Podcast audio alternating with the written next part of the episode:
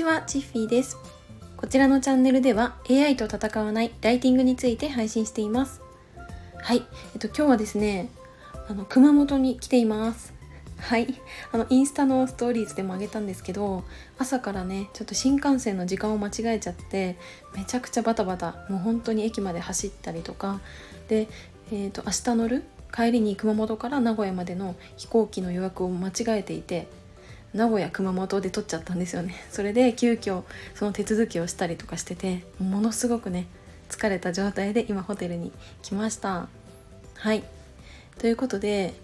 あのスタイフ配信していこうと思うんですがあの先日私 AI 分野で会社経営されている方とあのお時間ねちょっと作っていただいてお話をしたんですね。でその時に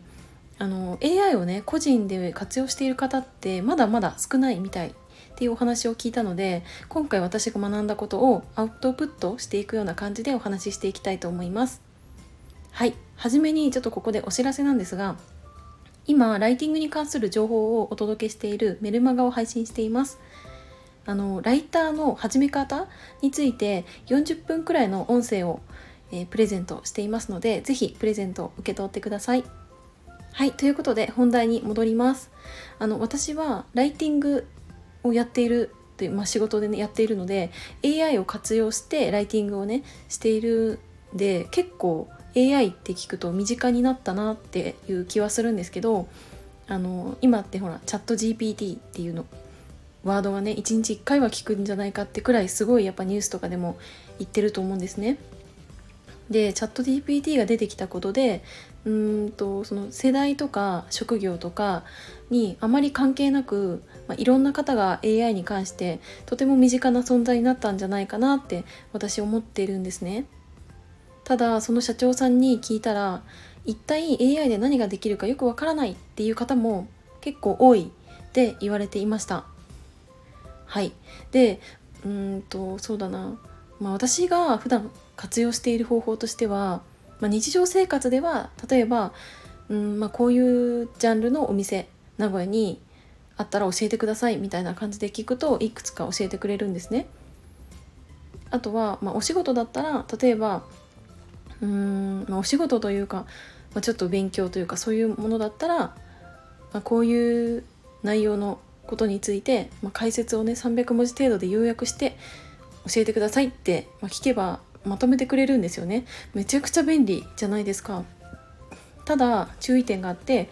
このチャット GPT 全ての情報をもう網羅しているわけじゃないんですね。もう博士みたいな存在ではなくて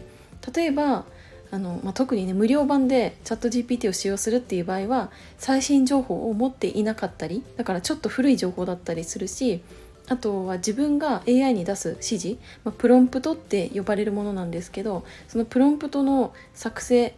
があまりこう上手にできなかったらうまく回答してくれなかったりするんですよね。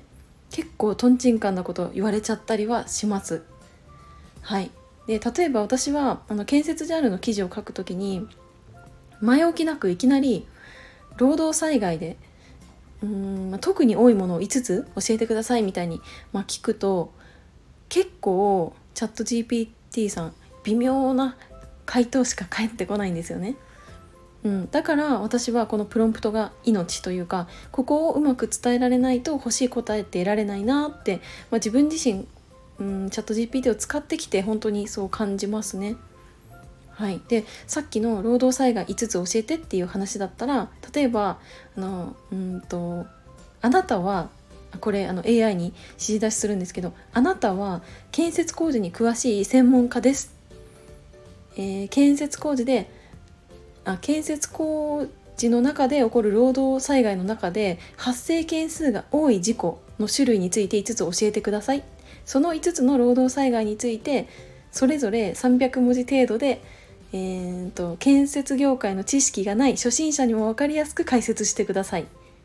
みたいな感じで聞くと結構欲しい答え返ってくることあるんですよね。はい、でただ私が今喋ったあの例文というかプロンプトの内容は結構即興で考えちゃったものなんでもしかしたらうん欲しい答えが得られない可能性もあります。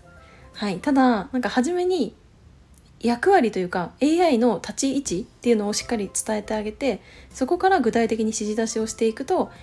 誰にどういうふうに伝えるかまでを指定するとその人に合わせた方法でチャット GPT は解説してくれるんですね。なのでなんかいろんなプロンプトのあの作成をしてみてそれで使ってみるとすごく面白いんじゃないかなって思います。絶対一つの答えが返ってくるっていうことはないのでその辺はすごい面白いなって思います。はい。で今回私あの建設業の業務効率化において AI をもっと活用できないかなってことでその社長さんと話をしたんですね、まあ、時間を作っていただいたんですけどなんか全部が全部 AI だから絶対にうまくいくっていうことはなくて、うん、まずその原因もう課題があってその課題を解決したいから AI を使う。じゃあ原因はまず何っていうところから探っていくのが一番最初っていうふうに感じました。例えばヒューマンエラーを防ぐ方法って別に AI